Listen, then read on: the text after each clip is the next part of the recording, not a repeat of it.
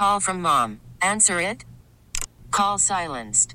Instacart knows nothing gets between you and the game. That's why they make ordering from your couch easy. Stock up today and get all your groceries for the week delivered in as fast as 30 minutes without missing a minute of the game. You have 47 new voicemails. Download the app to get free delivery on your first three orders while supplies last. Minimum $10 per order. Additional terms apply. Space, the final frontier. These are the voyages of the Starship Enterprise. Its continuing mission to explore strange new worlds,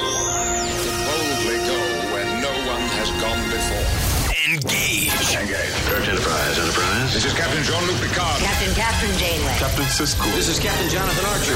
Red alert. Photon torpedoes, fire. The official Star Trek podcast. Engage. Engage. Make it so. With your host, Jordan Hoffman. That, sir, is illogical. Let's make sure history never forgets. This is Engage. Hailing frequencies open, sir. We are back, ladies and gents. Thank you for tuning in. Welcome to another episode of Engage, the official Star Trek podcast. My name is Jordan Hoffman. Uh, we're here today uh, with Brian. Brian, how are you, sir, today? Doing good, Jordan. You're not wearing plaid today. No, it's uh, it- we have like a half day here, so I always end up wearing just a t-shirt. Everyone in the office just does that. It's like if you walk around here, you'll see Yeah. most people are much more casually dressed, and a lot of people wearing just t-shirts. Just t-shirts, no pants, just t-shirts. Yes, well, no- we're here, no- no pants. on deck 44 on the Battle Bridge today. Uh, it- we are recording a couple days before the Fourth of July break. Fourth of July this year is on a Tuesday, which means it's like a nine-day weekend. Like Yes. nobody's working now. Nobody's No. going to be working for a long Just me. time. just you. Um, a lot of things to talk about. We have a great guest today, a colleague of mine, uh, a woman I hold in very high esteem. Uh, by the name of Stephanie Zacharek is coming. Stephanie is uh, the film critic at Time Magazine, and uh, prior to that, worked at the Village Voice, and prior to that, worked at Salon for uh, a number of years. Uh, she is a uh, Pulitzer Prize finalist. So uh, you know, we've had people that have won some prizes here on this show When are we going to win a prize? when are we going to win a prize? We, we've, we've had a lot of uh, uh, award finalists and winners on the show. Lo- Dr. Lawrence Krauss has won uh, right. a million science awards. We've had Michael Westmore on. He's won an Academy Award, an, es- an, an Oscar. Yes, Probably and, ha- Emmys. And Emmys. We've probably um, had other winners of important awards on the show. George Takei has been on. He's got to have won something by now. I hope so. Won the award in our heart. Let's put it that way. Yes. So uh, Stephanie's going to come on, and we're going to talk about the Wrath of Khan. It's the 35th anniversary of Khan this month. We missed the exact anniversary by a couple of weeks, but this is the 35th anniversary. Close enough. So uh, Stephanie's going to come on and talk about it, and it's it's the movie that even um, non Star Trek people know and love, and it really is. You know what? At the end of the day, if there's somebody who claims they don't like Star Trek at all, you can plop them down in front of this. They don't need to know anything. You can get it from the first scenes, and and you probably will love it because it really, really, really is good. But before we bring um, her on, let's talk for a moment about uh, some new news in Star Trek. Uh, this uh, this week there was an announcement um, about Discovery, which is getting closer. They're shooting right now, and they announced um, that one of the directors of the show is none other than Jonathan Frakes. He's going to direct an episode. We don't know which one, and this is great because Jonathan Frakes is a great director. He's directed um, a lot of great TV, including um, uh, the librarians is his thing, which is cool. Uh, you know, Burn Notice Castle Leverage. Uh, Librarian 2 episodes of uh, uh, something called uh, one of the Twilight Zones from 2002, and of course, directed First Contact, one of the greatest Star Trek movies of all time, and directed three episodes of Voyager, three episodes of Deep Space Nine, eight episodes of TNG. So with it, he brings. I mean, he's a guy in the director's chair that knows Star Trek. You know, the cast and crew are going to feel comfortable in his arms while he is uh, doing his episode, and it's cool just to bring it back to Trek. It's also funny, you know. Um, Frakes uh, is also doing an episode of the Orville. Seth correct. MacFarlane, MacFarlane's homage to Star Trek, which is coming out at around the same time, which I think is great. I can't wait. I was talking about this with a friend the other day. There, I mean, it's not going to happen now, but there's a possibility. I'm, I'm not saying this is in any official capacity. I'm saying I was spitballing with a friend, because there's a lot of Trek people involved uh, behind the scenes of the Orville. Uh, it's not just Frakes uh, is directing one episode. Br- Uh, Brannon Braga is directing an episode, and Robert Duncan McNeil uh, is directing an episode. And MacFarlane is a friend of Star Trek. I mean, he's he's been you know the, the American Dad, Family Guy, Star Trek Absolutely. uh, Venn diagram is is is is huge. Imagine the possibility three years from now of some sort of Orville Star Trek crossover comic book or something like that. yeah, that's I actually mean, I never even thought about that. that It- that would be great. You know, because IDW, who runs the license for Star Trek, uh, is and and and for other um, licenses like GI Joe and, and Transformers, uh, are very cool with crossovers. You know, there's been a Trek Doctor Who, Trek. Um, Trek Lantern? uh, Trek Green Lantern. There was the DC Hanna Barbera, um, which is not IDW, but you know, there's a lot of crossovers in comics. is is is a doable thing. Yes. and Seth MacFarlane would love it, and the fans would probably love it. I mean, I'm assuming that the Orville is going to be really good and it's going to last. You know, it looks like it cost Hopefully, a zillion dollars, but I think it's going to do well. And I will not allow, not on my watch. I don't think any listeners or any fans out there are in the mindset of Orville versus Discovery. I don't think it's a. Uh, it's not an either or. It's not an either Orville. It's a both. Um, they're going to be very different. Orville is a comedy, obviously, but it's very Trek, and it looks like the flashback to TNG. The set looks like TNG, a little bit modernized, and The Dis- uniforms. the uniforms, and Discovery is is its own thing, you know. So, uh, in terms of its look, and it's looking really cool. That shot of Jason Isaacs as Captain Lorca of the Discovery is a really really cool image. And now the new news about Frakes directing, directing both. He's the bridge right there, you know. Yeah. Number one, number one doing two. How about that? Actually, um, uh, I've been meaning to mention that I've been reading the uh, the IDW comic. Um, Mirror Shattered? W- About the the, the Mirrorverse, the mirror universe with TNG. Uh, with TNG. There was the uh, free comic book weekly. Uh, there was a free comic day episode zero, uh, issue zero, Zero, and then there's been two since. There's been two since, right? And uh, Well, we were just introduced to to uh, to Riker, and uh, Yeah. and and, and it, it was funny because it's I, I don't want to give away spoilers, or No, anything no, like no. really, but I mean there there's there's like there's a fist fight with uh with Picard and Riker, and it's just it was very entertaining. yeah, and and Mirror Universe LaForge looks wild. Yes. His gla- he's, His- his, his visor goggles, looks yes. dynamite. And uh, you're one issue ahead of me, by the way, because I haven't gotten. Oh. I'm s- It's, oh. it's quite. All, it's quite all right. Hey, I, I sat through the Beyond re- review before I saw the movie. no, you're you're uh, you're one ahead. I mean, I have it downloaded. I just haven't gotten around to reading it yet. But uh, yeah, it's real. That's a really cool. And that's uh, J.K. Woodward does the art for that. And those are all Yes. painted panels. Yeah. and they they look really neat. They look very much like the actors. Yeah, yeah, yeah. He's great. He's terrific. Um, cool. So that's what's happening. Um, but lastly, before you know, we're talking about television and comic books and all these great things.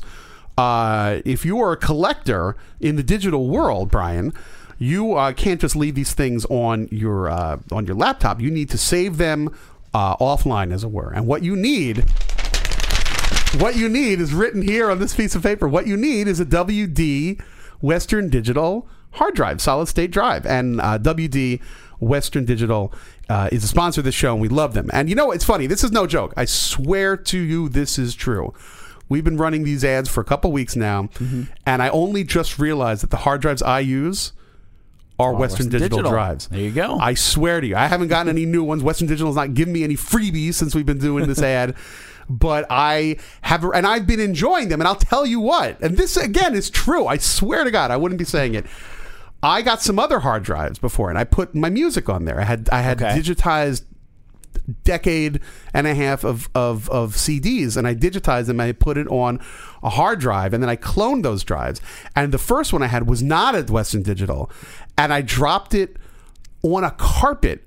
I didn't Oh. drop it on concrete. I dropped it on a a cushy, nice carpet. And that hard drive is dead. Wow. I had the clone, so it's not a problem. Okay. I have since dropped. I, I have since dropped my Western Digital. Still works. Wow. There I'm a go. klutz, by the way. I drop stuff all out, which is why I have clones. I have a couple of WD clones. I even have I, I, have an extra one I need to clone. But you know, uh, because there are some there's some music out there that you have in digital form that's not on Spotify. Yeah. Or if it's on Spotify now, they might take it off. Can take it off any day. And Who's your yeah. favorite band? Who's your favorite band, Brian? Um. Limp Bizkit. No. God. No. Matchbox Twenty. No, uh, I'm actually going to say Megadeth. Uh, that was that's kind of like what I grew up with, really. On and it sounds cheesy saying that in this day and age, but I, I It's just like I three three guitar solos in Hangar 18. What are you talking about? um, Megadeth, I'm sure, is on Spotify. You know, I don't know. I'm I, I have all the albums. I don't really need to Well, look at all that's but like, here's the thing: if you have all the albums, but if you if you if you go right now and if you have Spotify, one day you never know. Dave Mustaine might wake up one morning and decide, Like, you know what? I'm not getting enough money I from don't want it to be on Spotify. They can go to Buy my albums. It can Come go camp tomorrow. outside my house and pay a lot of money. Right. It can go a piece sells and who's buying, and at some point, can you name this Megadeth song? Um, use the man. No, I, this is kind of a random. This is not a. Oh, Mastermind. There you go. Okay. Mastermind from the album Cryptic Writings. Uh, my point is this: you need to have it on a drive. So blah blah blah. Western Digital, and just very quickly read to you what it says. Um, because it's a special deal. Why? Uh, Keep your music, keep your video games, library, limited time, limited time. You, the listener, engaged listeners, can get twenty percent off. Twenty percent off select WD solid state drives. There's very specific ones.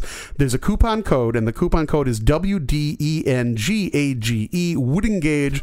WD Engage would engage, and you go to WD.com slash engage. And there, you know, it's not everything they sell is 20% off, but there's going to be a, a couple of choice ones. I think they're 500 gigabyte drives. the 250 and 500 gig blue and black drives are uh, the ones. Uh, 500. That's half a terabyte. Half a terabyte. Yes, That's a lot. it's a lot of space. 250 is kind of. I think the ones I have are 250. That's more than enough for Yeah. me. Mhm. But you, but I don't have any video on there. If you collect uh, shows or uh, video or heavy, heavy, heavy images with a lot of pixels, man, you might want the 500, and you get 20% off. And they're not too pricey to begin with, so you can get two and get a whole terabyte if you want. There you go. So that's at wd.com/slash engage.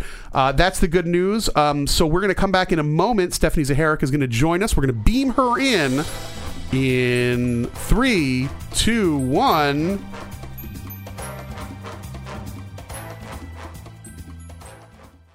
Welcome to Play It, a new podcast network featuring radio and TV personalities talking business, sports, tech, entertainment, and more. Play it at play.it. This is Engage, the official Star Trek podcast. Energize. And we're back. We're here on uh, the Battle Bridge here on Deck 44, not on the uh, main bridge. So I cannot, I can neither beam her in nor can I have the special swooping door sound effect. Unless Brian, can we can we put that in after the fact? Of course I can. All right, uh, Stephanie, would you prefer to be beamed in, or do you want the door that goes? Whoosh, whoosh?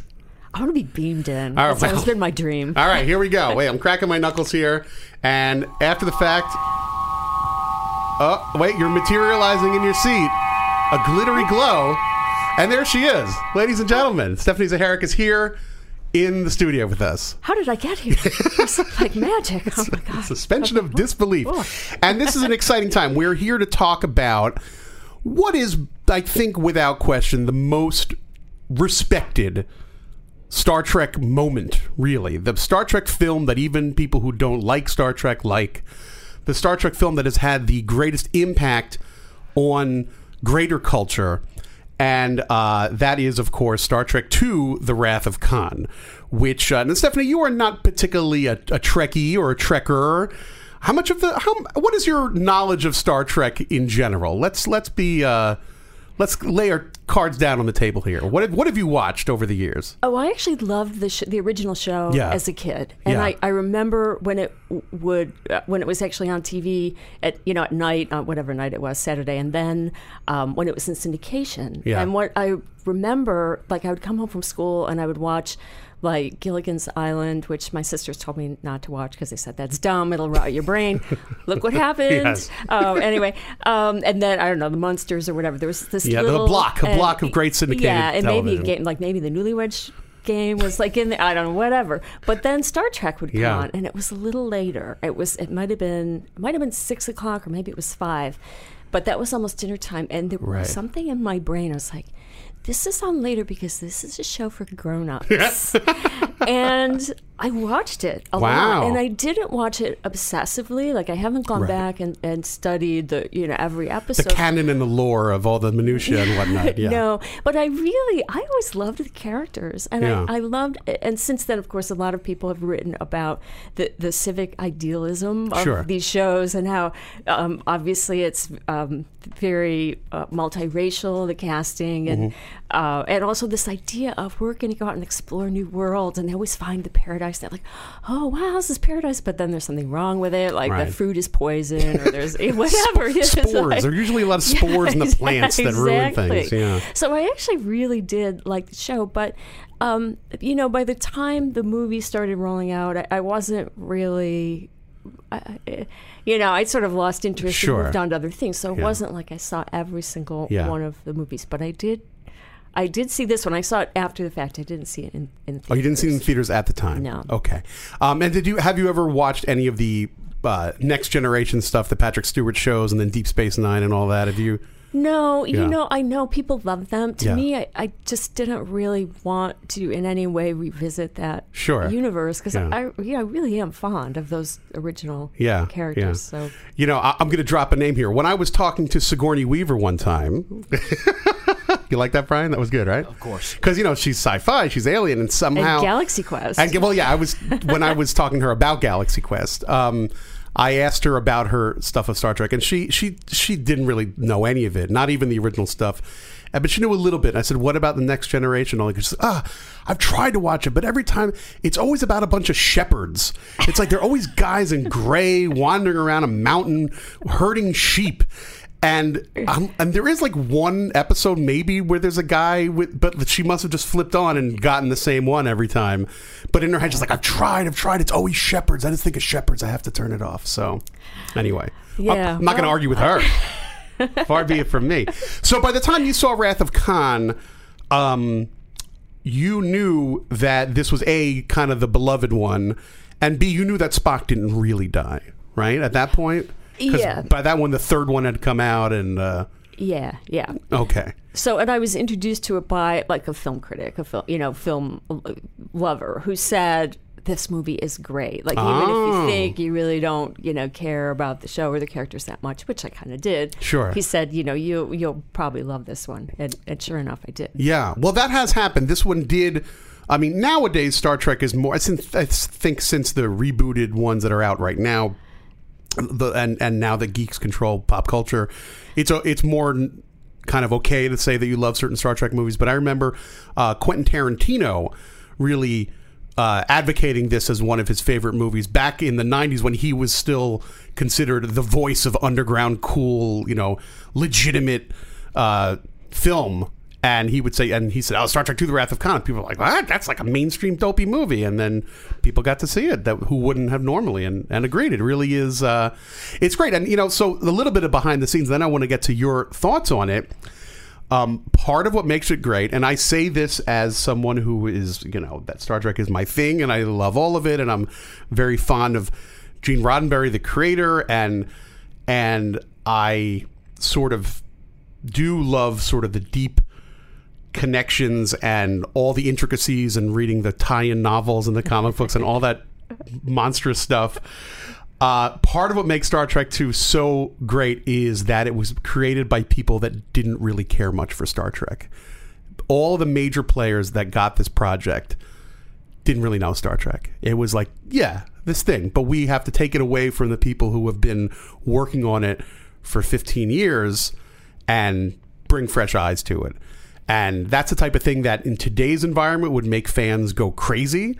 Like if they announced tomorrow that the director of Wonder Woman 2 would be someone who had never read a DC comic in his or her life, there would be outrage on the internet, you know? But back then, they didn't have the internet, so there wasn't a problem. And there was no outrage. And there was so no nice. outrage. It was a nice ah 1983. So uh, you know what happened was the first Star Trek movie came out, and it was not it was not the success that Paramount had hoped for. They put a lot of money into it, and they made just enough to consider doing a second one, but. Uh, Fans didn't really like it. It was very slow, was very arty, it was very sort of in its own head. It wanted to be 2001 A Space Odyssey, and it was very Gene Roddenberry. and um, the head of the head of Paramount, Charles Bluhdorn, the famous Charles Bluhdorn of uh, he owned Gulf and Western, and Paramount was his little side project. You know, he's looking on the ledger sheet and he sees Star Wars is making a ton of money, and they've got their Star Trek, and they're like, "Where's our, where's our, where's our money?" So they brought in a bunch of people to to look into making Star Trek, and there was a producer from Paramount Television named Harve Bennett, and somehow he got in the room, and they're like, they made the last one for forty five million. What can you do? He's like, I can make five movies for forty five million. He goes, Great, you're hired, and he didn't really know much about Star Trek, so he went and he watched all the original episodes, which back then there was, you know, it wasn't VHS tapes. He had to go somewhere, and somebody had to just, you know, put him in a room in Paramount, and he had to watch them in a screening room and he saw the original Space Seed, which has Ricardo Montalban. And he's like, aha, that's our villain, because he thought the first one didn't really have a villain. And then they wound up hiring uh, the director, Nicholas Meyer, who was a writer. He'd written the 7% solution, 10%, the, the Sherlock Holmes Yeah. book that was very successful. And he directed Time After Time, uh, which is a fun movie. And he knew even less about Star Trek. Um, but he knew like naval movies. And uh, anyway, those are the guys that resuscitated Star Trek and brought it back to life. So we have them to thank for, you know, had it not been for these guys, there would have been no Deep Space Nine and the deep lore and all of the nitty gritty and whatnot. But there are still things in the movie that bug super fans that are that still have this idealistic utopian vision of what Star Trek ought to be. The fact that the exit signs in the beginning of the movie look like regular exit signs. If you look really close, when they're in like the um, after the first Kobayashi Maru test, and then Kirk and Spock are in like the hallway, and like there's some kind of like plants that look like futuristic plants. Brian, do you know what I'm talking about? The exit signs? Yes, yes. Um, they actually look like um, in this building here.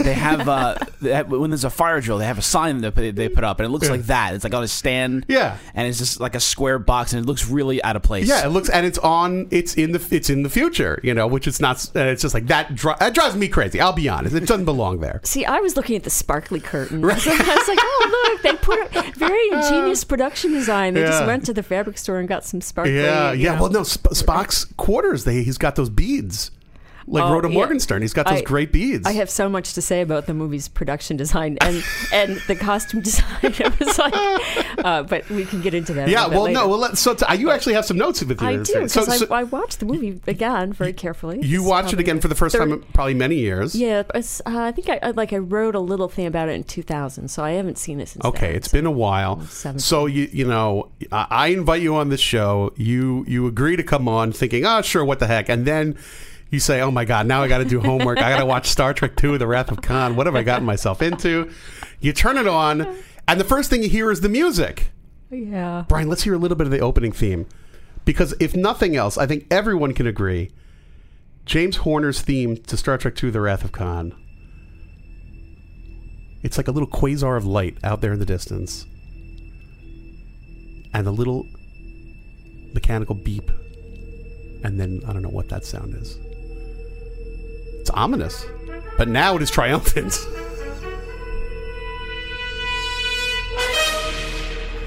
Pretty much every Star Trek has been aping this theme since. It's really one of the great scores.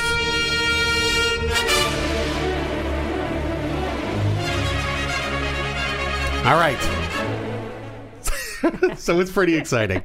So, um, yeah. So tell me. So what what was your sort of uh, uh, initial take as you're as you're watching the first five minutes? What did you remember and what did you not remember? Oh well, what I remembered. Th- this ties into what you were saying about how this is a movie made by people who didn't you know, particularly care about Star Trek. And they're like, we gotta, we gotta rip it apart and Yeah. let's start from the beginning.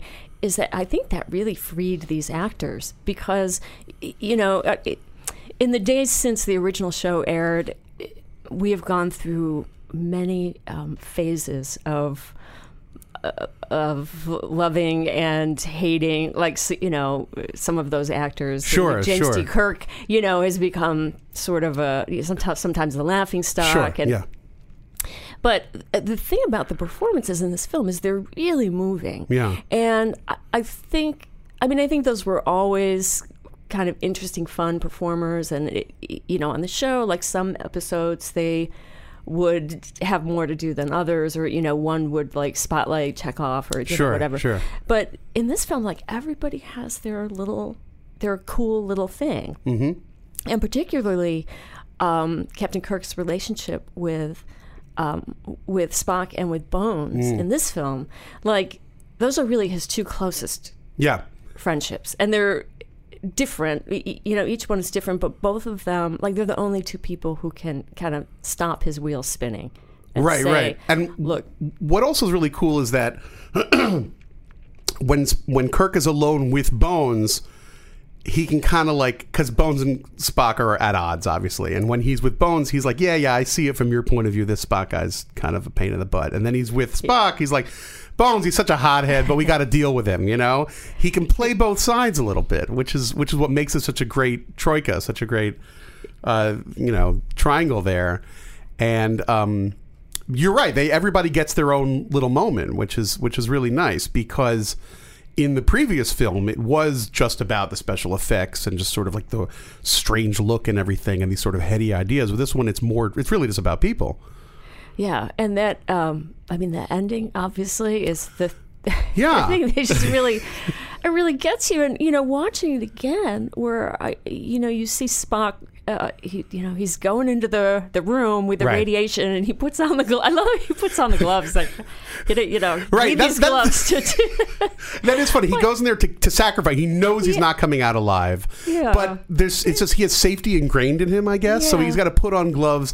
Maybe they're like anti gravity gloves because he couldn't pick up Yeah. the reactor without them, or he just his, the flesh on his fingers would have singed off. So, but he just put on gloves to go kill himself, which is nice. Yeah, it's. I mean, it's kind of part of the ritual, you know. Yeah, yeah, yeah. But actually, as even as that moment, as, as that scene progresses, like you're watching, and you're. I mean, by today's standards, the special effects. I know people say, "Oh, oh, oh so Yeah. primitive," but.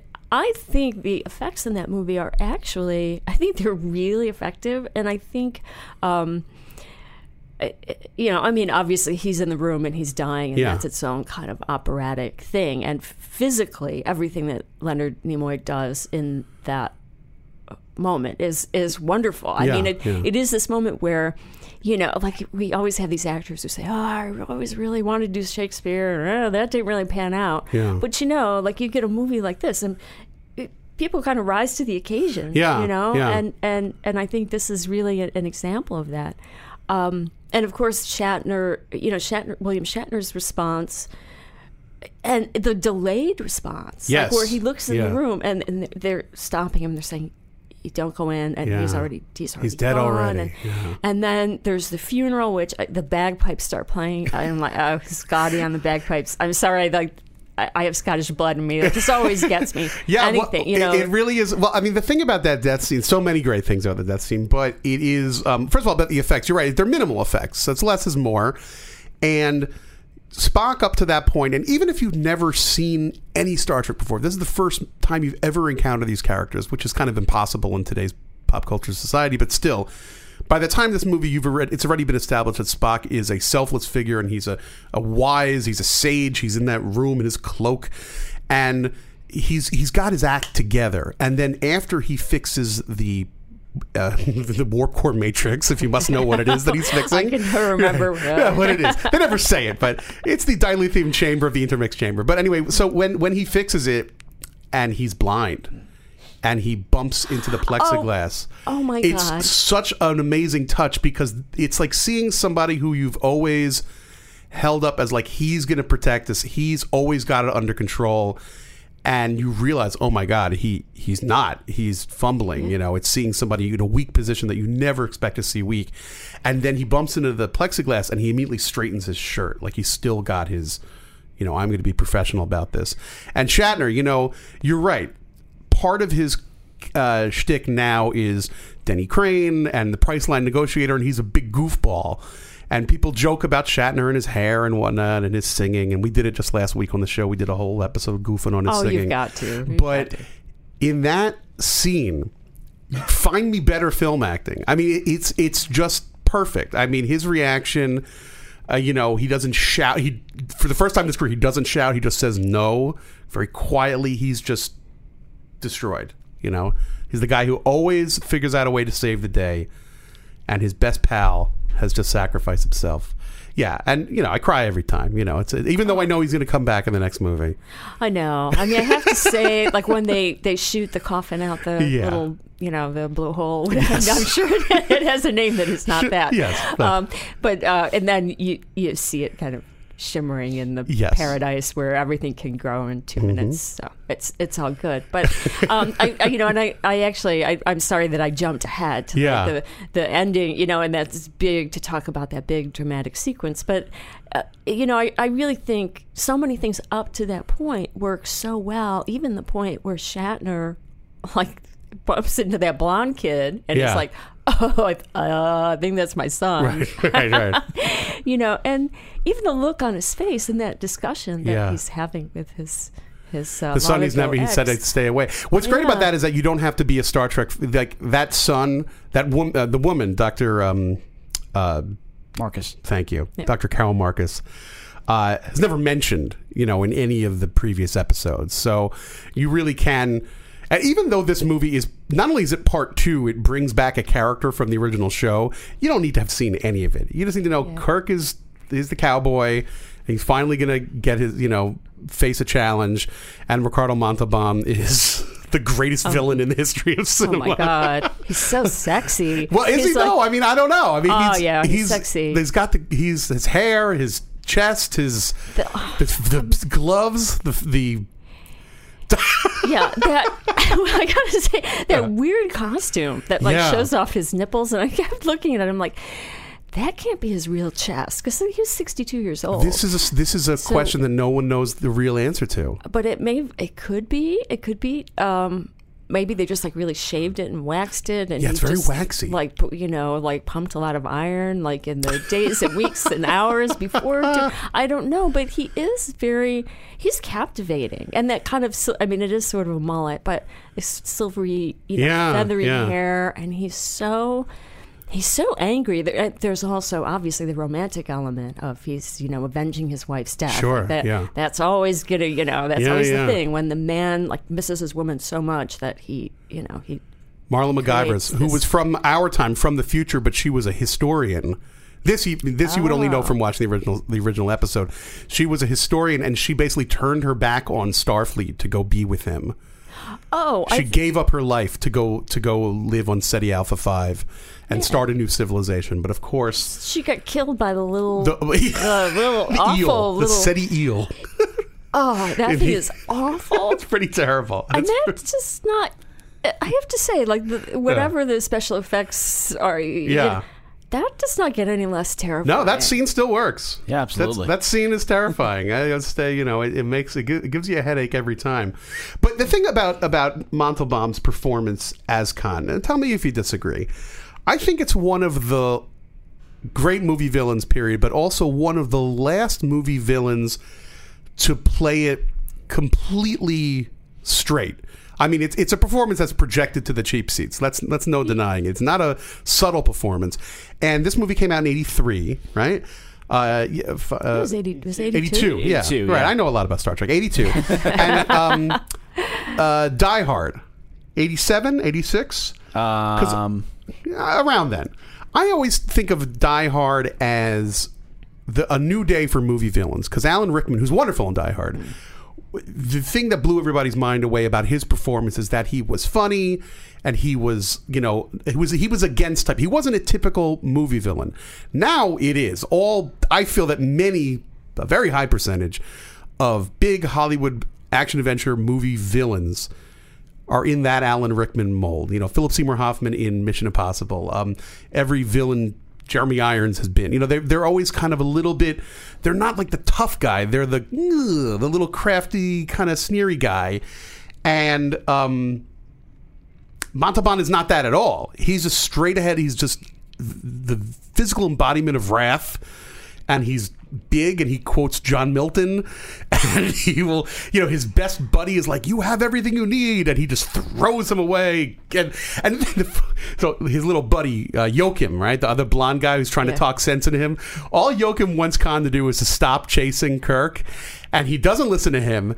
He continues to chase Kirk and he there's a battle and Joachim dies and he says to Joachim I will avenge you and he'd be like you schmuck avenge me against yourself it's all your fault I told you to leave you know but still he won't listen he's I will Yeah. avenge you it's like ah his dying moment so He's not rational. no, no, no, No. no, He's a genetic experimentation from the 1990s, and they never are rational. Yeah. Um, so his performance, tell me, as I mean, help me sort of frame Ricardo. Ricardo Montalban as an actor was never particularly respected.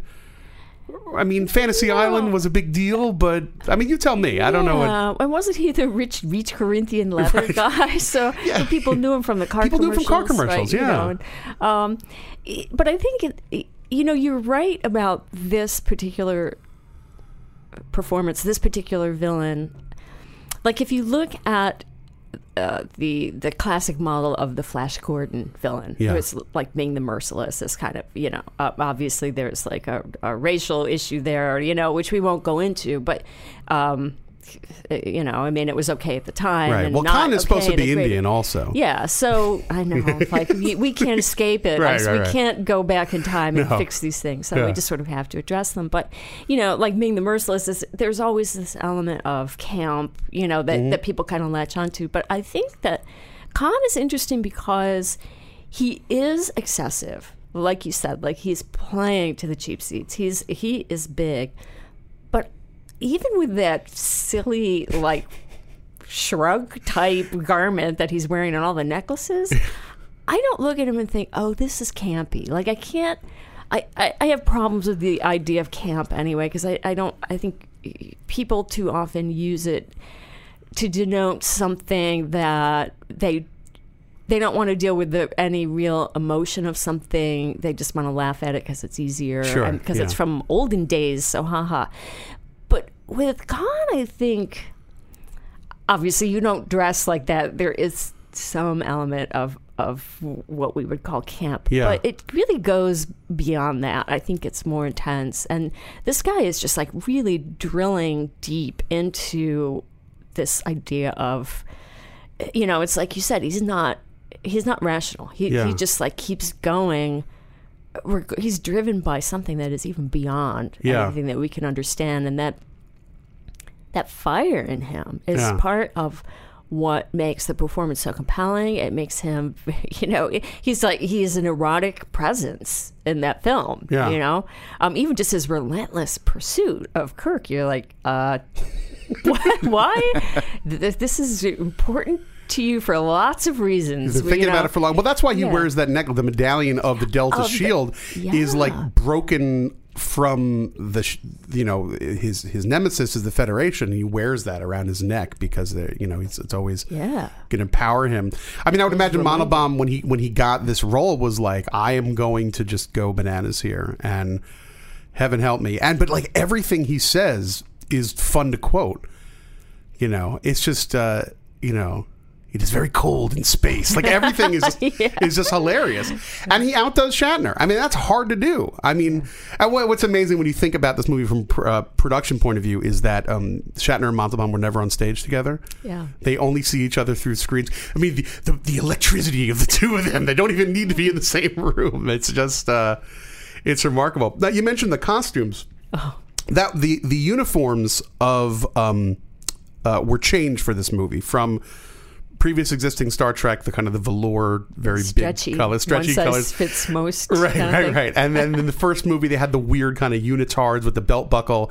And then um, Nick Meyer like threw that all away and said, "No, we're going with these sort of red, more naval-looking things with the with the snaps on the chest that flap open. Yeah, Duran Duran kind of. yeah, yeah. So yeah, you're right. It's a little bit 80s, but a little bit not. So um, maybe this can lead into if you if you wanted to talk a little bit about the design, decor, and costumes of the film. What really resonated with you watching it again this week? Oh God! Well, I have to say one of my favorite sequences is at the beginning when Bones goes to see Kirk, Yeah. and knows Kirk's a little bummed out because it's his birthday, and it's not even a you know I I guess it's like a midlife crisis, but he he really is almost even past. I don't I don't know how old he's supposed to be. Right, point, right. But it's a mid, it's, a midlife crisis Yeah, in yeah. the 23rd century. yeah, and uh, so Bones shows up, and first of all, that apartment is it's like something out of a Matt Helm movie. You know? It's- He's got like the little, the little space knickknack shelf. Yeah, uh, it's and- hard to know what's going out. You really want to look through the window. He's somewhere in San Francisco because that's where Starfleet is. Now you don't know if this is like a, a place that they put him up. If he's part of, you kind of just assume that it's part of like some big complex. Like he just gets in one elevator and he's at his office, right? That's sort of the the vibe you get. It's it's very futuristic. There's tubes connecting things, but you don't really know. And he's got like old sextants and old kind of naval stuff on one wall and he's got these two kind of weird looking chairs facing a fireplace that you can't really see and that's kind of it that's all you see about it you know Oh, he's a space bachelor dude. yeah he's a space bat like you think about who's who's hanging out at this place and I imagine you're getting to Bones's pants. Is that where this is oh leading?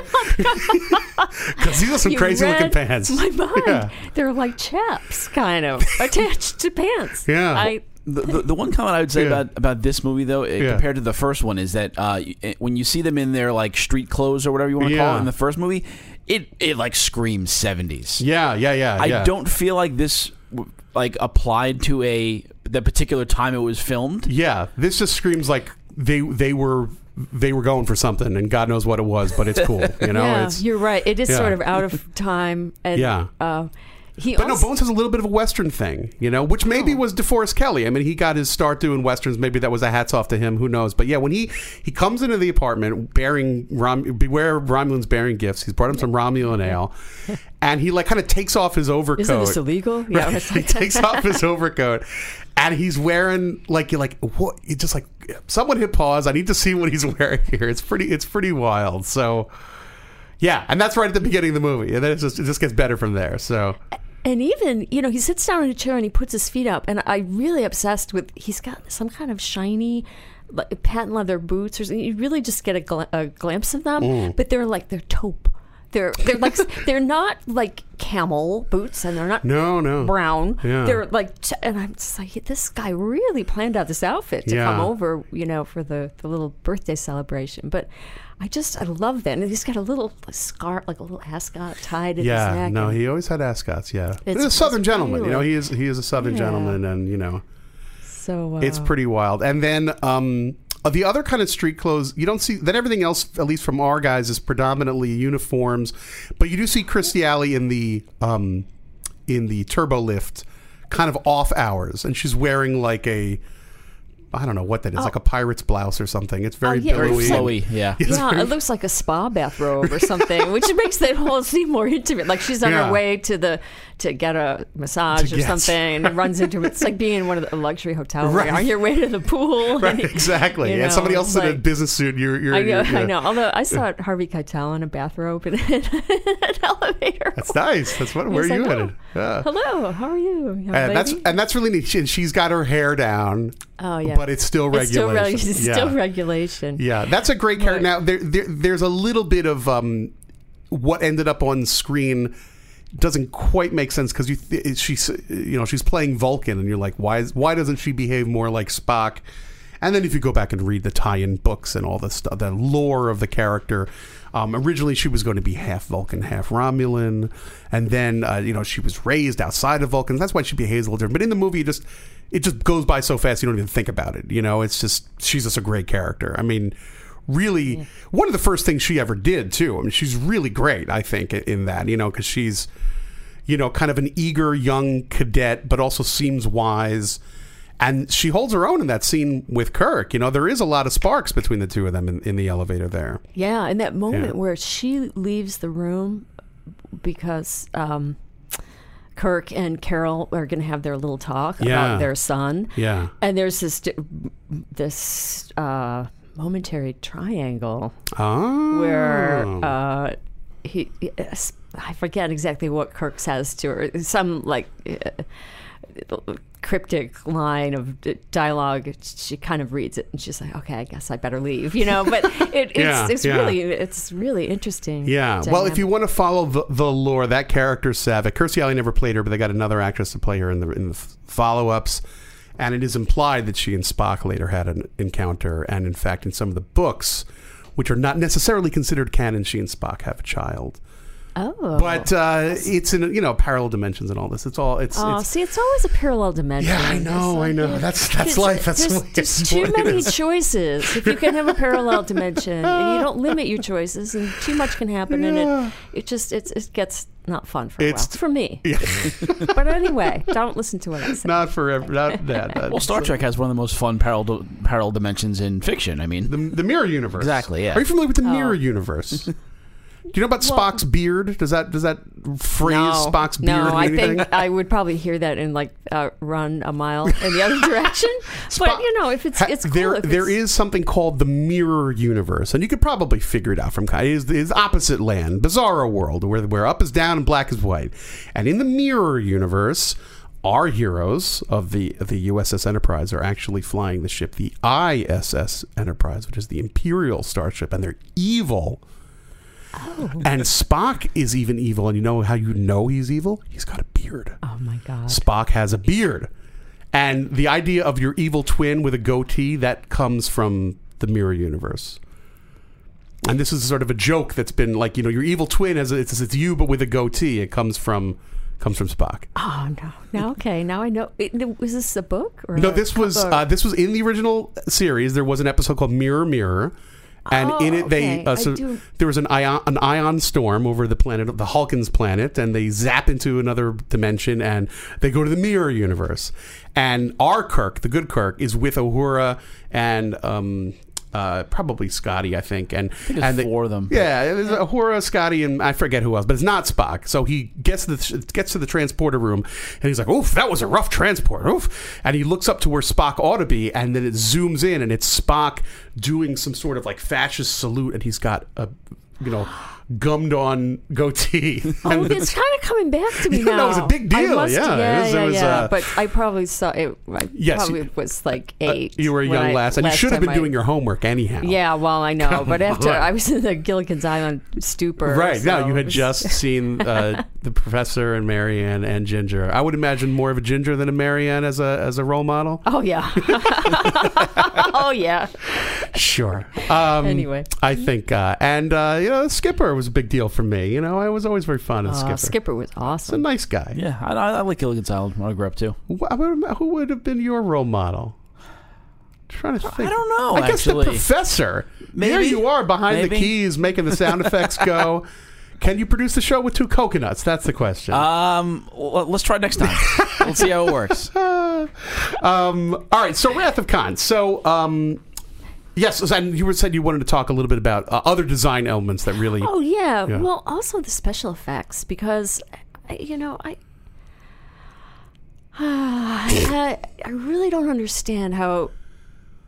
Obviously, a, a, a young person who's used to movies today might look at this film and say, "Gee, the special effects are really primitive." But I like, I you know, like I saw Spider-Man: Homecoming the other Yeah. day, and it's like, oh wow, look at the way Spider-Man scales that wall, and it's really cool. But I can't say, you know, that looks exactly like the last time I saw Spider-Man scale a wall and Right. cranes. It's we don't have any like realistic things to compare these things to anyway. Sure. Yeah. I mean, the, So- the, the thing about special effects, uh, the, the thinking about this now is this this summer the new Mummy came out, which was not a good movie. I thought. Um, did you see it? Or Did you sneak? I away? was not, well. I, I wasn't actually on vacation that week, but I took vacation from the mummy. Okay, so it that you, way. you didn't see it. Fair enough. Well, well, one of the big stories about the production of the Mummy is that for one sequence, they actually did shoot it in zero gravity. They uh, got one of these planes that can go into high orbit or whatever they can do, and they shot a scene of Tom Cruise zipping around in a plane, floating in, in the movie, and he and the woman uh, whose name escapes me right now, the blonde. Um, she's Yeah, not don't Teresa Palmer. She's the new Teresa Palmer.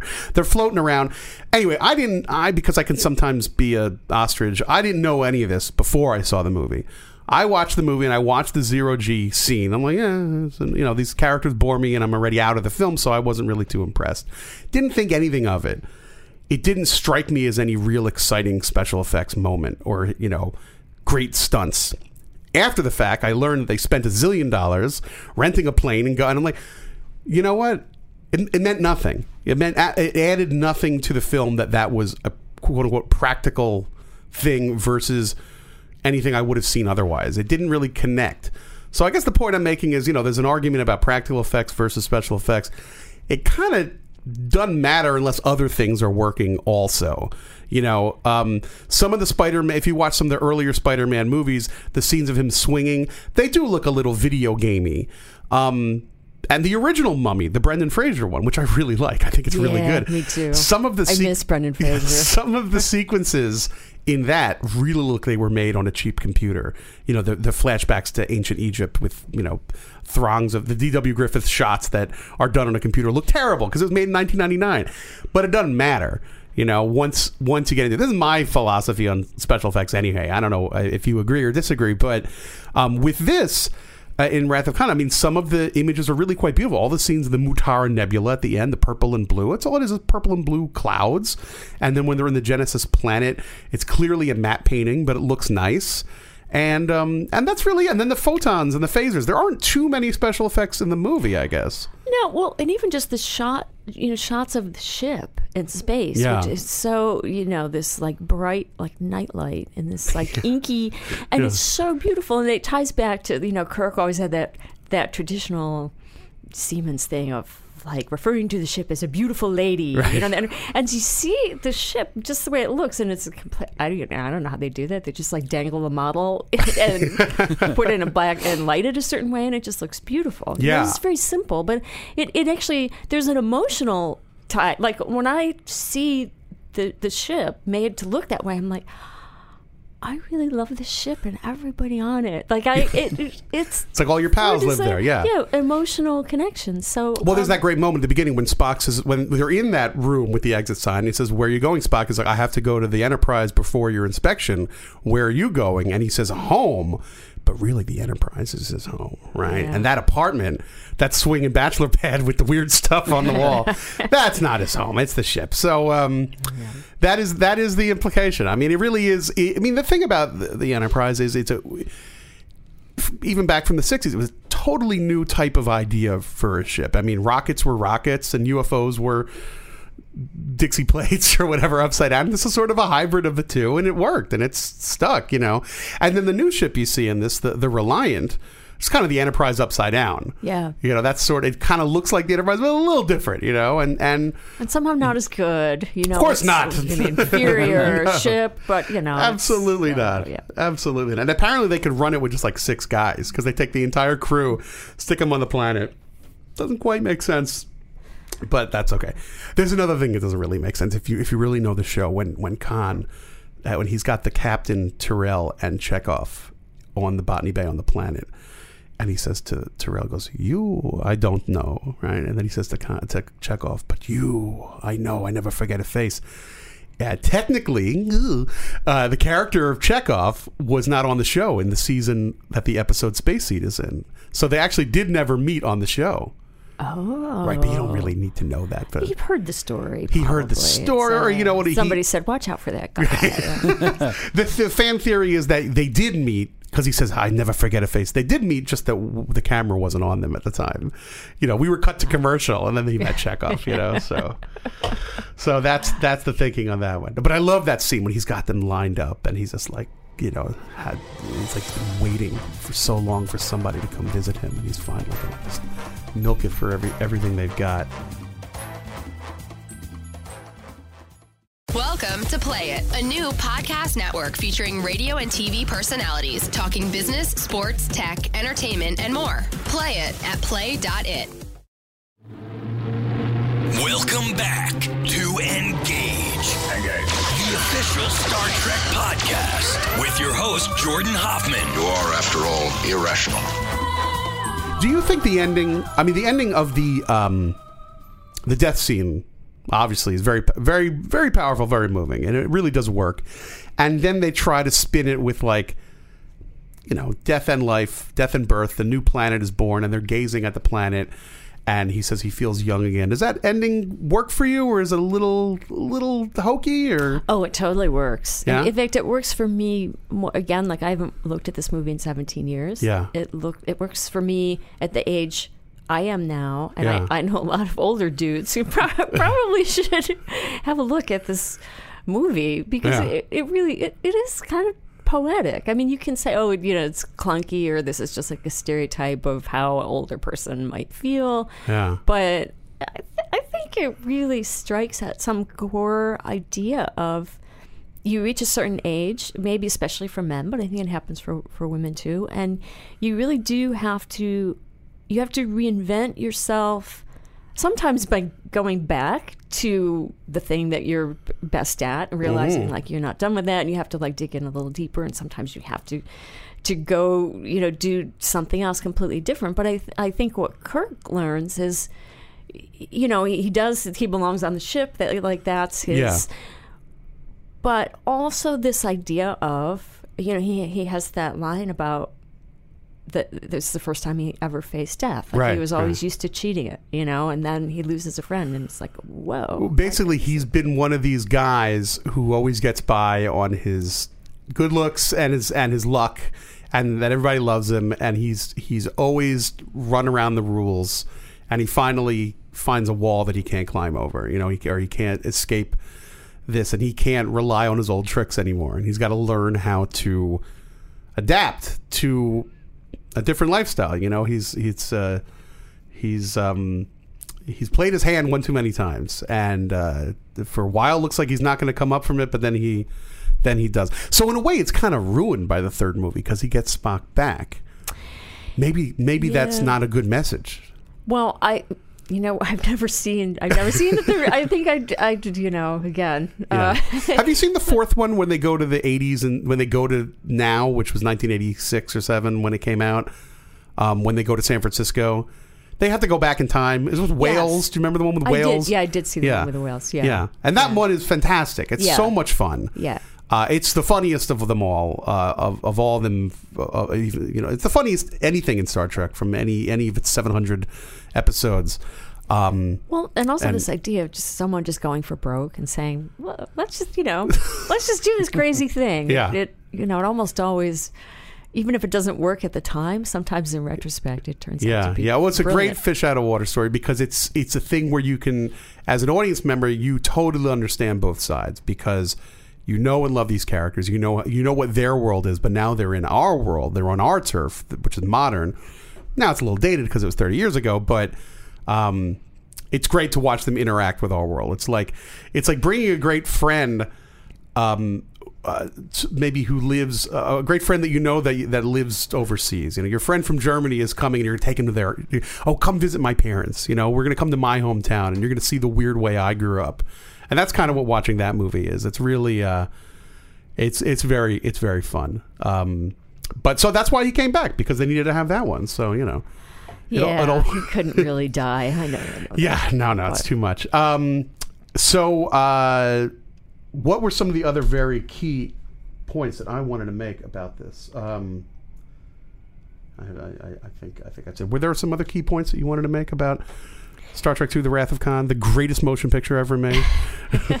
It's pretty damn good. I don't know. I even like things like the fact that Paul Winfield, you know, Yeah. shows up as Terrell, and he was an amazing actor. And you know, that's something else that we don't really talk about is, you know, that movies at that time and you know a movie like this would make room for an actor of color which is good you could wish that his role was bigger but Sure, it's yeah. like you know at least he got in there and he, he was like he was great in sounder like Yeah. that's a movie that sort of has you know disappeared from the landscape. I don't, it's it's terrific, but um, so I, I love seeing actors like yeah, that just kind he of shows show up again in and- Next Generation. He has one of the best episodes in all of uh, Oh. with with opposite uh, Patrick Stewart. Oh, good. Um, in uh, an episode called Darmok, which is actually based on the Epic of Gilgamesh, just set, set on a abandoned planet somewhere. Um, yeah, he's great, and and Dr. Carol Marcus, she's kind of a tough cookie. I like her a lot too. Yeah, me too. She, the actress name is Bibi Besch. I want to say oh, yeah, Yes. yeah, yeah, yeah. And she, um, what's interesting about her, and this is another example of these this producer and these writers and directors taking something that wouldn't have existed previously in Star Trek, which is there's that antagonism between civilian and Starfleet. And she and her team of scientists were like, no, no, no, no, no. The the, the Re- Reliant works for us, and this is not a a government um, property and what the hell's going on. And there's a little bit of a distrust there. That is a very specific example of something that Gene Roddenberry would never have allowed, because in his view, everything total Marxist utopia. Everything's one. There is no government. There is no people. It's all just one happy family, and a lot of what's great about Star Trek stems from that vision. I mean, so much of what makes it work.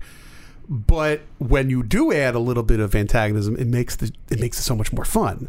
So that's why there's sort of this balance between the two. I mean, Roddenberry would have just struck that whole aspect out of, of the show of, of this movie, um, which he had almost no involvement in. He gets the title of creative consultant, which was he was kicked upstairs basically. They gave him a bunch of money and said go away, and there was nothing he could do. Um, and so I don't know. I have mixed feelings about it, but I think that that sort of that aspect of it does make it pretty interesting. And also the dynamic with the son. The, the kid is kind Uh, Yeah. of the hippie, and he's like, you know, don't trust these people, mom. Right, right. And she's like, "Mm, well, One of them's kind of all right, actually. yeah. I have a bit of fondness for one of them, and we'll we'll get into why later. So yeah. yeah, it ultimately does. It ultimately does work out.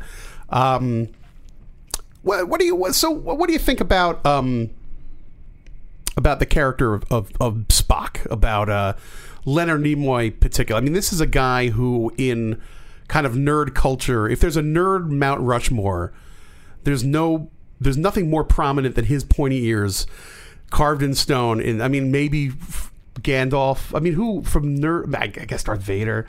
I mean, who from Star Wars? Han Solo, I guess. I don't know. So it gets kind of murky with, but Spock is kind of the guy. If you had to pick one guy for nerds, right? And nowadays nerds are cool, allegedly. But but, but for years it wasn't the case. And if there was one guy, I'd be like, that guy's into Spock, you know, Yoda Spock, you know that.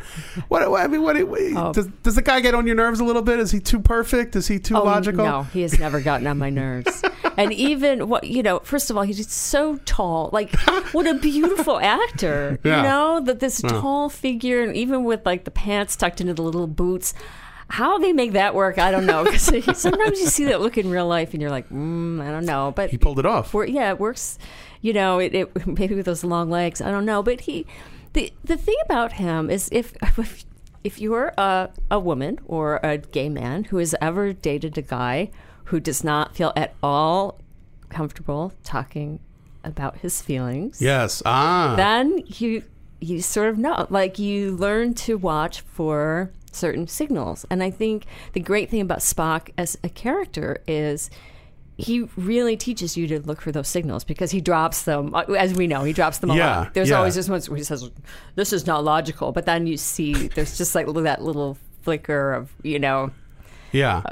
the, the human Yeah. you know side coming out and so you're like ah ah i just saw it you know now i, have something to work with yeah. and yeah. and i don't know i mean I i don't know if that's like the only reason i've always loved that character but it just I, I, That's something that great. resonated with you. Well, you know, it's funny because um, Vulcans and Spock, you know, the, the the official story is, you know, uh, humor. You know, what is this humor that you humans do? The guy's hysterical. I mean, on the original show, also, he's always.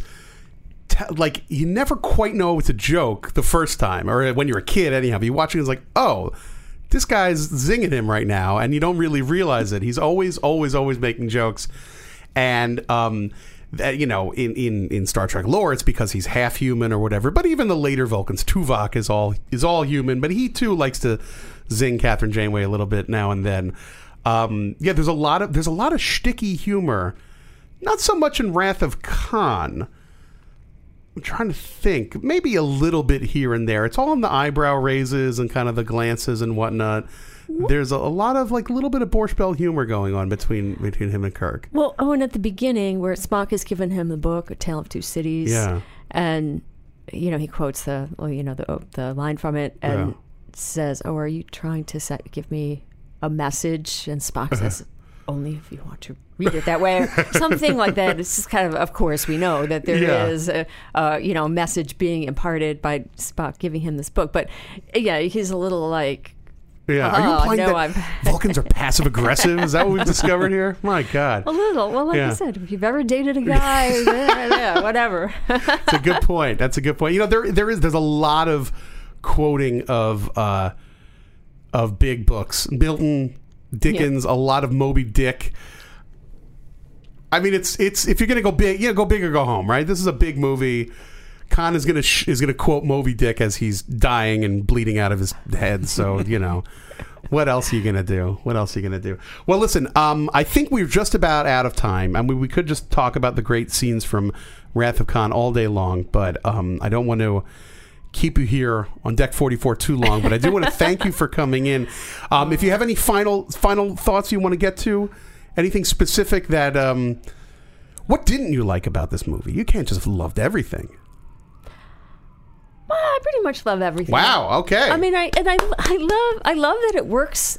It works on its own. I mean, Yeah. it really you really don't need to know anything about it. And I think that's one thing that people who really really love the the show and have watched all of the subsequent, Yeah. you know, series and and the you know, the the one um, disadvantage that you have if you're that like ingrained in the whole universe is that you can't see how beautifully it works just as a one-off. Right, right. That's a really good point because I, I watched it again uh, this week. Um, for me, it was the 800th time, but I I I watched again and was thinking about it um, from a what if you didn't know anything.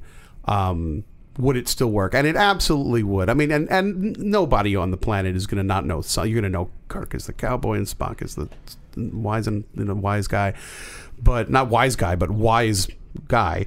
Um, and um, it uh, it really does. It really it really is its own thing. The title is is uh, is in a way misleading. It doesn't have to be part two, uh, which is rare because I and I do think later Star Trek films you know, if you just come in, just parachute in, it's going to be like this. Not that you can't follow it. I mean, all these Marvel films, you could follow any of them, but it may not have the same resonance. And usually, if there's something you don't get, it's because it's a joke because you don't know that character. Like if you, the new Spider-Man, which is out any day now. Um, and this is not too big of a spoiler, but uh, Captain America shows up in it and does something funny for a minute. Um, and if you haven't seen the Captain America movies, it's not you're not going to laugh, but it's also 10 seconds, 15 seconds, you know, it doesn't really matter to the story. So um, I think most of these connected things is different from TV where it's if it's season 3 episode 6 and you go, "Oh, let's turn this on now," you can't. The TV landscape I think now is really I don't want to say difficult because working in a uranium mine is difficult. You know, watching television is not difficult. But I mean, there are these shows that you hear about that you would love to watch. You know, I would love to watch uh, whatever the you know the Americans I hear is very good. You can't just turn it on one day. You got to go back and watch the first four years. You know. Yeah, and and the one thing that the Wrath of Khan does really well, I think, is it gets you up to speed on caring about those characters pretty quickly, even if Yeah. you don't know. I mean, again, I knew them and I had fondness for them, so maybe I can't even accurately say that. But if if I were to really look at how those early scenes are dramatized. I would say it's laid out pretty clearly. Yeah, yeah, like you, you know, like you were saying, where the loyalties are and what, and obviously Kirk's crisis of, Mm-hmm. you know, I'm getting, oh, oh, what am I doing? Um, you know, all of that like resonates, and it's it's actually very carefully put together so that it works emotionally. I think. Yeah, yeah. You know, and um, the the of the new reboots, um, of which I'm by and large very fond of. I love. I think the first one works very well. I love the third one, the most recent one, um, and then the one in the middle tries to mirror Wrath of Khan to an extent. The last time I watched Star Trek Into Darkness. Because at first I didn't really like it. Then I watched it again recently, last summer when the new one came out. Uh, they did a screening of all three together at the at the IMAX, and I kind of came to terms with it again. I said, ah, I like Star Trek Into Darkness. It's fine, you know. It's propulsive. It's energetic. That looks cool. There's a lot of the jokes land. Uh, you know, I'm over the fact that the central conflict doesn't make any sense and it's stupid that they brought Khan back or whatever. I'm like, ah, it's fine. I like it again. When I watch Wrath of Khan again this week, man, I hate Star Trek Into Darkness now. like, why did they bother? Why did they bother trying to ape that? What a dumb idea. What a dumb. I'm not supposed to say that on the Star Trek podcast, but it really, it was just a, they did the, that movie, Star Trek Into Darkness, is the best possible movie you could make out of a really dumb idea. It's not totally worthless. It's still part of our thing. It's part of the canon, and we we there are many many things in it to like. You like how I'm backpedaling right now? There are a lot of a lot of great, but I mean it. There are a lot of great things in there to like, but ultimately, they should have gone a different way. And when you watch Wrath of Khan again, it does make you much like Kirk in the Genesis planet. It makes you want to raise your fist and shout a little bit. So, anyway, um, you agree, Brian? Yes, I do. Uh, I, I was I was gonna say before uh, you you were talking about it, it standing as a standalone film, Yeah. and, uh, and you know you're not really needing to see the original uh, the episode. Uh, Yeah. I mean, Space but, Seed, yeah. But uh, I think it, it, skirts a fine line because there are certain little details there that kind of add to it a little bit. Like um, you know when when Chekov is is sees the. Uh, the, the belt on the wall, It and says Botany Bay, Botany yeah. Bay, and like I think that adds a little weight to it. Yeah. And um, and also when he's talking about his wife, like I actually had forgotten that um, his wife Marla McGivers, yeah. wa- was from Starfleet. Like you Yeah. reminded me of that while we're recording here. I think that def- definitely adds some some emotional weight to uh, to Khan. Yeah. and his and, and his um, you know desire for revenge. Oh, it's definitely extra flavoring that that does that only adds to it. But what's great about the movie is it's not like we are saying, it's not a requirement. It's not- yeah, absolutely not. And I, 'Cause I the- think that's what some of these. You know, eventually there. I don't know. May, I have to really do a, a, a frame uh, and a look at each one of the Marvel films. I think they're doing that too. Uh, like you don't really need to know. Like, can you just jump into Civil War? I, maybe you can't. I don't know. Can you enjoy Captain America: Civil War if you've never seen any of the other ones? Probably not. That's hard because I've seen all of them as they I come- know, they come yeah, you out. just so think- I, you just- I haven't seen one out of sequence really. So I don't know. I've seen all of them, but I'm kind of an amnesiac when it comes Right, to you that. forget, Like, I yeah. forget what happened in the last one. Oh yeah, at the end they all got Yeah. together and they fought a big machine thing with They all- rays coming out of his eyes.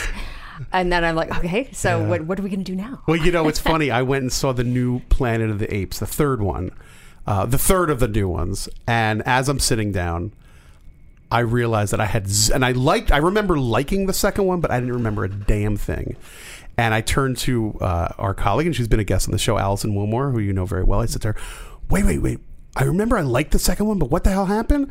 And she's like, I don't remember. She's like, I don't know, apes and man fought, I think. I don't know. And then the movie starts, and eh, you realize, you know, it's not like, um, you know, there are some things that you really like. You know, Game of Thrones is one of the new shows that I that I do kind of watch, and that one you really do need to have your chart out there, otherwise you're Oh, lost.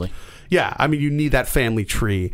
But for some of these, uh, they know what they're doing. You know, they, as a general rule, you really don't need to, to know everything. So, I don't know. Have you seen Game of Thrones at all? Yeah, No, I it's a big, it's a I big, tall ask. It's it's a it's an investment of time. I'm behind on I it, but realized, yeah, I would. I have to start watching from the beginning. you that one you would. That one you would. And um, we've gone off topic, but that sometimes happens on the show. My my wife uh, just will say, "Who is this bearded guy again?" And I go, "Oh, this is um, this is um," and then you hit pause and you go to Wikipedia, and that's kind of no way to watch a television show. But for that one, I make the exception because it is the rewards are there, but it is like it's a little bit of schoolwork, you know. yeah, th- I mean, especially if you read those books too. Like Oh hell the- no! I'm never reading a thousand pages. I gotta not.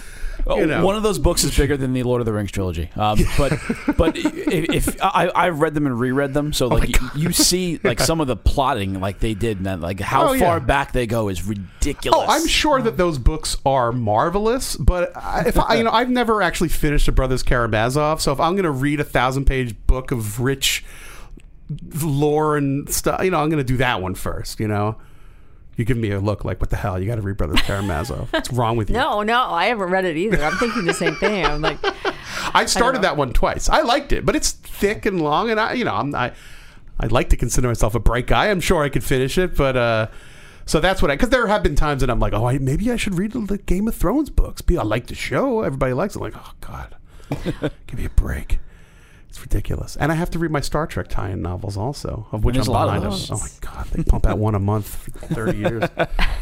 Uh, and now they're going to start doing ones for Discovery too. That's true. Well, we, we know uh, David Mack. David Mack. Yeah, that's right. So, so, you know. All right. Uh, well, thanks for joining the Game of Thrones podcast. Yes, you have a. One last question. I, I feel like we- we can't talk about the Wrath of Khan without talking about one of his most famous Oh, scenes. the scream. The scream. So, uh, your thoughts? Is is it a perfect example of dramatic expression, or is it over the top? The Khan scream. Shatner in the in yeah. yeah, I'm fine with it. Yeah. I'm fine with it. You know, it's funny. It it, it that doesn't strike me as like, s- s- you know, strange or over Yeah. the, it. It's it's it's operatic. It's the It became coded as overacting after the fact. I think at the time it was fine, and then later it became the ground zero of Shatner, the overactor, and it was parodied on Seinfeld. Right, and I think it was after the Seinfeld parody that it became a thing, and now they're like T-shirts of him shouting "Khan" and whatnot. But um, and and and we can close on this. Uh, so the big moment, the big Khan, which now at the Star Trek conventions, there actually uh, have been, and I've actually conducted these experiments uh, where people will come up and try to do their best Khan. Like the fans will come up and scream "Khan," and then say, "Who thinks it's the guy in the red shirt? Uh, Who thinks it's this woman here?" So, um, but if you think about the moment in the film, if you've seen the movie a hundred times, you know that in that sequence when Kirk is down on the planet and Khan's listening in, he knows he's listening in, which is why he and Spock have been speaking in code. Hours will seem like days, right? So he knows that people are listening in. So this is what I once asked Nicholas Meyer in an interview uh, in uh, February of 2012. Lo, those many years ago. Quote, I'm quoting myself. When you see the movie for the first time, you believe that Kirk really thinks he is trapped. When you see it the second time, you realize that he knows he has worked out a plan with Spock back on the Enterprise and they are working on a way to rescue him. Therefore, he has to perform, as it were, for Khan. He has to convince Khan that Khan has truly bested him, so he will leave, so Spock can then come back and save the day. Therefore, the somewhat, quote, over the top line reading that has become legendary is actually quite savvy because Kirk has to get Khan to think, yes, I've won. Did that level of thinking go into the line reading? I asked Nicholas Meyer, or am I just babbling incoherently to you? To which Nicholas Meyer said, You are babbling incoherently to me. so there you go. And with that, I want to thank Stephanie for coming on the show today. This was a blast. Um, you can read Stephanie's work in Time Magazine week to week, where she reviews the current cinema and writes about, occasionally interviews uh, directors and actors, and just had a great interview with um, Sofia Coppola a few weeks ago. And uh, you know, uh, you know, and, and in all honesty, now I'm gonna now I'm gonna uh, kiss Stephanie's rear end a little bit. The truth of the matter is, I never read any other reviews of movies until I've written my own, obviously. And I write a movie or movie review, and then everybody goes up on the same day. And then when it's up, and I've and I go, okay, people have written their review. The first one I check is yours because I want to go for a number of reasons. One, I enjoy your writing, obviously, and two, I have to say, I like this or I didn't like this. I have to make sure that Stephanie feels the same way. And when we disagree, which is rarely, but it happens once in a blue moon.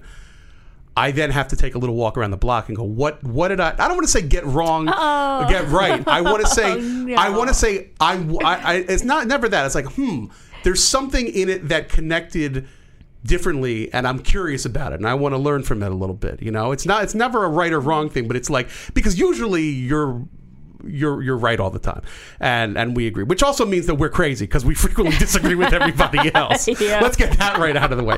There's few critics out there that gets more hate mail than you, uh, which means by extension I'm also wrong. But occasionally we do disagree, and it's always fascinating to me how we disagree with something. So uh, you Oh, know. that's that's the loveliest compliment anyone Wow. has ever given me. Tut, tut. Seriously, yeah. Um, well, it's true. So we can read your work in Time Magazine every week. Uh, one can follow you on Twitter and send you hate tweets. At Yeah. your, it's It- your it- first initial last name, yeah, right? it's at S Zacharek. So and the spelling of that last name is, is Z as in zebra, A C as in cat, H A R E K. awesome. Cool. All right. Well, thanks again for coming on the show, and we will see you all next week with a new episode.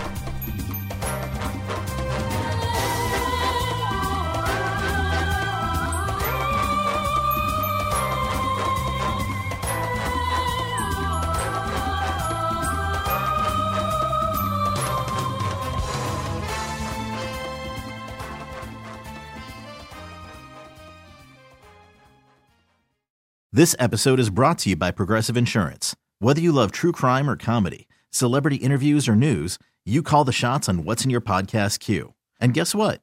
Now you can call them on your auto insurance too with the Name Your Price tool from Progressive. It works just the way it sounds. You tell Progressive how much you want to pay for car insurance, and they'll show you coverage options that fit your budget. Get your quote today at progressive.com to join the over 28 million drivers who trust Progressive. Progressive Casualty Insurance Company and Affiliates. Price and coverage match limited by state law.